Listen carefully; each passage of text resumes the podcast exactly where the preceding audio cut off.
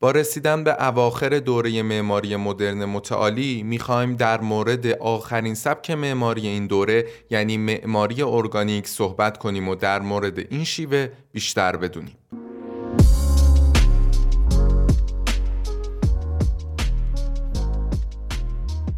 سلام. امیدوارم که حالتون خوب باشه. من بزرگ مهرم از گروه و استودیوی Timeless Room. تو قسمت آخر از معماری مدرن متعالی سراغ یکی از مهمترین شیوه های تبیین شده معماری مدرن یعنی معماری ارگانیک رفتیم. و همینطور با یکی از بزرگترین معمارای آمریکایی یعنی فرانک لوید رایت قراره بیشتر آشنا بشیم. قبل از آشنایی با معماری ارگانیک و برای فهم بهتر این شیوه باید با جنبش فلسفی رومانتیسم آشنا بشیم. چون در اصل بینش معماری ارگانیک ریشه در فلسفه رومانتیک داره.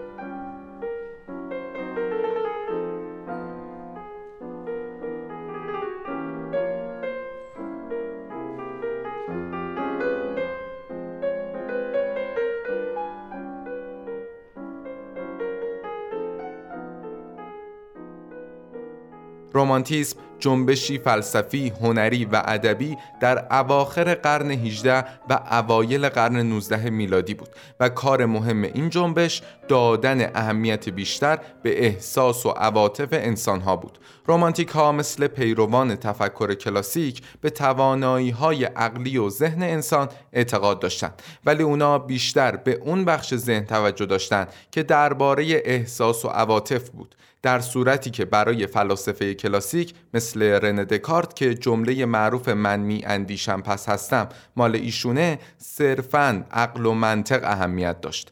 در واقع کلاسیسیسم یا خرد باوری به مبانی علوم اثباتی مثل فیزیک، ریاضی و خرد و منطق معتقد بود. در حالی که رومانتیسم یا احساس باوری به تخیل، احساس، هیجان و عاطفه نظر داشت. حالا نکته پر اهمیت این تفاوت برای ما وقتی مشخص میشه که بفهمیم اکثر فلاسفه رومانتیک شاعر بودند و به تجلیل از طبیعت، عواطف و تخیل می پرداختند در حالی که اکثر فلاسفه کلاسیک ریاضیدان بودند. به خاطر همین در آثار ادبی و هنری کلاسیک میشه وضوح، نظم، تقارن و تناسب رو مشاهده کرد. ولی در آثار رومانتیک برانگیختن احساس و هیجان ایجاد ابهام و توهم و مناظر تماشایی طبیعی مورد نظر بود.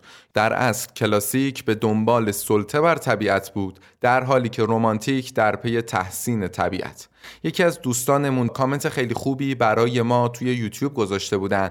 در مورد تبدیل متافیزیک در هنر قرون وسطا به فیزیک در عصر روشنگری و رنسانس حالا اینجا و تو این دوره ما مجددا داریم آروم آروم برمیگردیم به سمت متافیزیک و ماورا در هنر و معماری. برای مثال ویول لودوک معمار فرانسوی سازه و ساختمونای گوتیک رو سازه پویا و دینامیک می‌دونست و همینطور دوستانش و بقیه معمارا رو ترغیب می‌کرد که بیشتر از قوانین طبیعی خلقت توی آثارشون استفاده کنند دقیقا به همون روشی که مجسم سازای قرون وسطا با مطالعه و مشاهده گیاها و حیوونا به چگونگی عملکرد فرم اونا پی می بردن و خودشون رو با خصوصیات ارگانیسم طبیعت تطبیق می‌دادند. لودوک بر این نظر بود که ارتباط بین عملکرد و سازه یک اصل زیربنایی در معماری قرون وسطا بوده و باید به عنوان یک اصل مهم راهنمای هنرمندای مدرن باشه.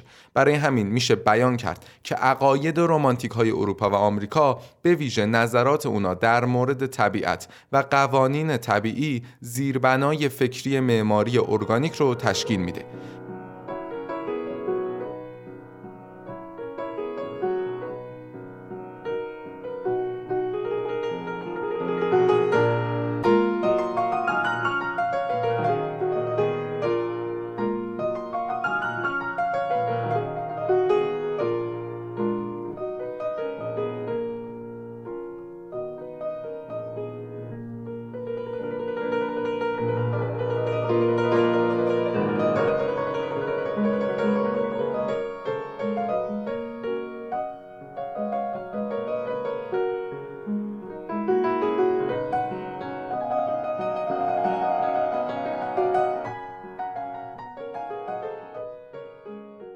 معماری ارگانیک سازگاری زیباشناسی سازه با جغرافیای محل خودشه و در این نوع معماری از هر گونه تحمیل ساختمون و سازه به طبیعت اجتناب میشه.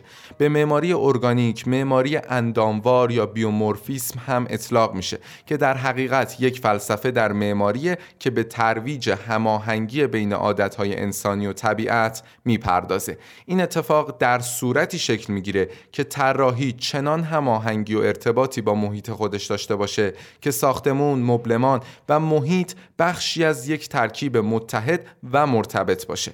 در اصل این مفهوم روابط هماهنگ بین کل و جز رو در خودش جا داده. معماری ارگانیک کم و بیش همون اجتماع ارگانیکه و همونطور که یک اجتماع ارگانیک باید از قبول اون چیزی که از خارج به زندگی تحمیل میشه و با طبیعت و خصوصیاتش مقایره سرباز بزنه یک معماری ارگانیک هم نمی‌تونه تسلیم قوانین زیبایی شناسی یا ذوق ساده یک فرد باشه. معماری ارگانیک باید برای انسان آنچنان مکان مناسبی برای کار و زندگی تقدیم کنه که اون انسان بتونه از بودن در اون فضا خودش رو خوشحال و مفید احساس کنه. معمارای سبک ارگانیک معتقد بودن فرم بر اثر برهم کنش با طبیعت که شکل می‌گیره. چرا که یک موجود زنده برای بقا به قابلیتاش برای پاسخگویی به محیط وابسته است و در نتیجه چگونگی روابط تضمین کننده بقا عامل مؤثر در ایجاد فرم و تکامل اونه. جالبه بدونید هنرمندای این شیوه حتی کشف و فهم مسائل جدید رو هم در مشاهده درست طبیعت می‌دیدن و می‌گفتند در دنیای ما هر ایده جدید ریشه در کشف تعدادی از زوایای پنهان طبیعت داره که به گونه ای شگفتآور از طریق مشاهده و های طبیعی آشکار میشه. معمارای ارگانیک به اعتقاد خودشون حتی مصالح ساختمونی مثل سنگ و ملات رو تو بناهاشون زنده می‌کردن و به قسمتی از طبیعت در می آوردن و به ارگانیسم محیط تبدیل می‌کردن. کاری که فرانک لوید رایت معمار بزرگ آمریکایی و سردمدار معماری ارگانیک بهتر از هر معمار معاصر دیگه ای اون رو توی ساختموناش اجرا کرده. فرانک رایت به تحقیق یکی از مهمترین و خلاقترین معمارا و نظریه پردازای قرن بیستمه. معماری که طی 90 سال عمر پربازده خودش بیشتر از 60 سال فعالیت مستمر معماری داشته و حدود 560 ساختمون هم اجرا کرده. از اولین خونه های رایت که با فلسفه معماری ارگانیک طراحی کرده میشه به خونه های دشت های مسطح شیکاگو اشاره کرد. ساختمون که غالبا در حومه شهر شیکاگو ساخته شده و در تلفیق و هماهنگی با دشت های مسطح و سرسبز اون نواحی طراحی شده بودند. از مشخصه های بارز این خونه ها میشه به پنجره های سرتاسری کنسول کردن بام و نمایش افقی اون به موازات سطح زمین و نشون دادن مصالح به صورت طبیعی در ساختمون اشاره کرد. از جمله شاخصترین نمونه های این خونه ها هم میشه به خانه روبی اشاره کرد که تمام مواردی که گفتم داخل این بنا دیده میشه.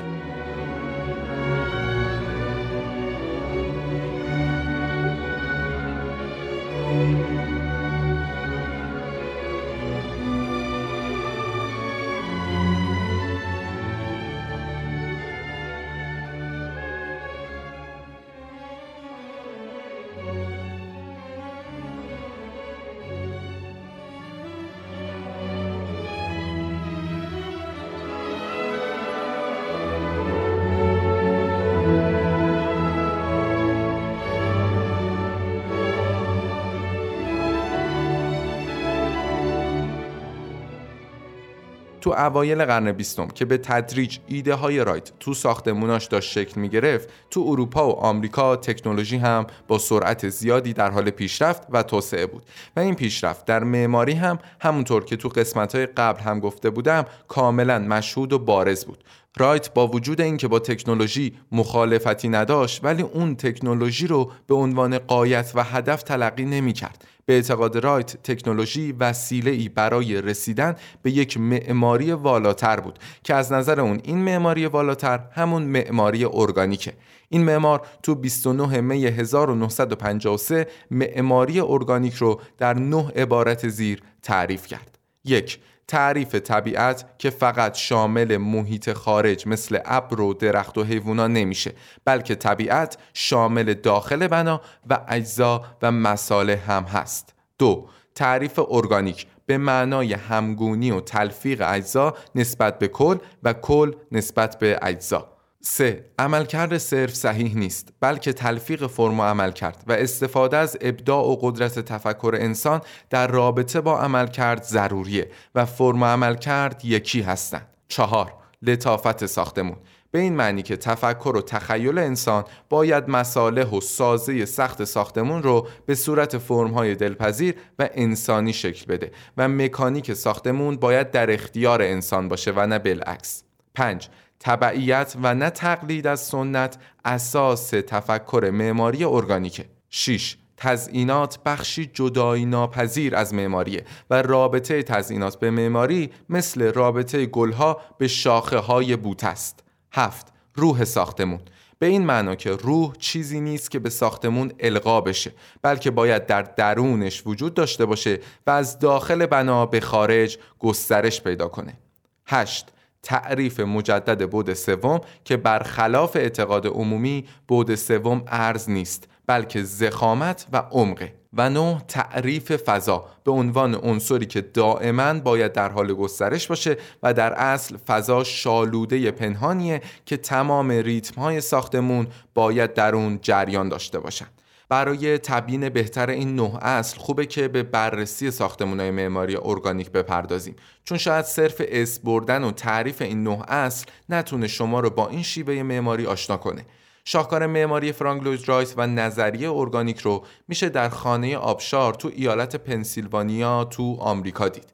این خونه که تو سال 1937 ساخته شد به بهترین شکل ممکن عقاید رایت در مورد معماری ارگانیک رو نشون میده. حداقل دخالت در محیط طبیعی، تلفیق حجم ساختمون با محیط طبیعی به گونه ای که هر یک مکمل یکی دیگه باشه، ایجاد فضاهای خارجی بین ساختمون و محیط طبیعی، تلفیق فضای داخل و خارج، نصب پنجره های سرتاسری و از بین بردن گوشه های اتاق، استفاده از مصالح محیط طبیعی مثل صخره ها و گیاه ها چه داخل و چه خارج بنا و نمایش مصالح به همون شکلی که هست چه سنگ باشه چه چوب باشه و چه آجر و استمرار نمایش همین مصالح از داخل به خارج بنا.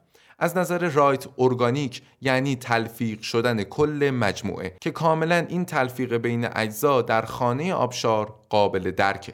با وجود تمام تلاشای این معمار بزرگ بعد مرگ رایت تو سال 1959 ساختمانی شاخص به سبک ارگانیک که توجه جهان رو به خودش جلب کنه طراحی و اجرا نشد. و هرچند که معماری ارگانیک برخلاف سبک بین الملل و کارهای میسفندرهور لوکوربوزیه صورتی جهانی و فراگیر به خودش نگرفت ولی با این حال پیروانی در بقیه کشورها پیدا کرد. در اروپا در بین معمارایی که طرحهای اونا با اصول نظری معماری ارگانیک هماهنگی داشت میشه از هوگو هرینگ آلمانی یا آلوار آلتوی فنلاندی نام ببریم. حتی گروه د استایل هلندی هم که قبلتر بررسی کردیم عقایدشون تحت تاثیر معماری ارگانیک بود. جالبه بدونید داخل ایران هم کاخ مرواری در مهر شهر کرج که کاخ اختصاصی شمس پهلوی بود تو سال 1966 میلادی یا همون سال 1945 شمسی توسط بنیاد فرانک لوید رایت طراحی شد. در کارهای مهندس هوشنگ سیهون مثل خانه ییلاقی سیهون یا در کارهای مهندس پاسبان حضرت مثل پارک جمشیدیه نمونه هایی از اصول طراحی معماری ارگانیک رو میشه مشاهده کرد.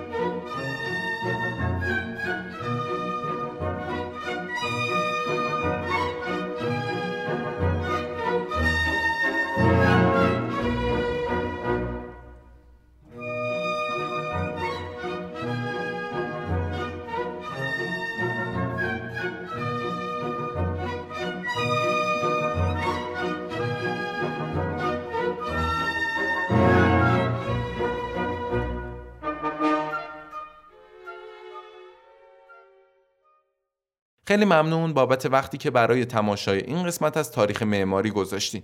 امیدوارم که لذت برده باشین و با معماری ارگانیک بیشتر آشنا شده باشین. اگه سوالی، انتقادی و یا پیشنهادی هم بود، حتما حتما برای ما کامنت کنید. برای حمایت مالی از ما می‌تونید از طریق لینک هامی باش توی بخش توضیحات حامی مالی ما باشین. در آخر هم بگم که می‌تونید محتواهای تصویری این قسمت و بقیه قسمت های پادکست رو داخل کانال یوتیوب ما به آدرس timelessroom.architect مشاهده کنید. ممنون از همراهیتون. خدا نگهدار.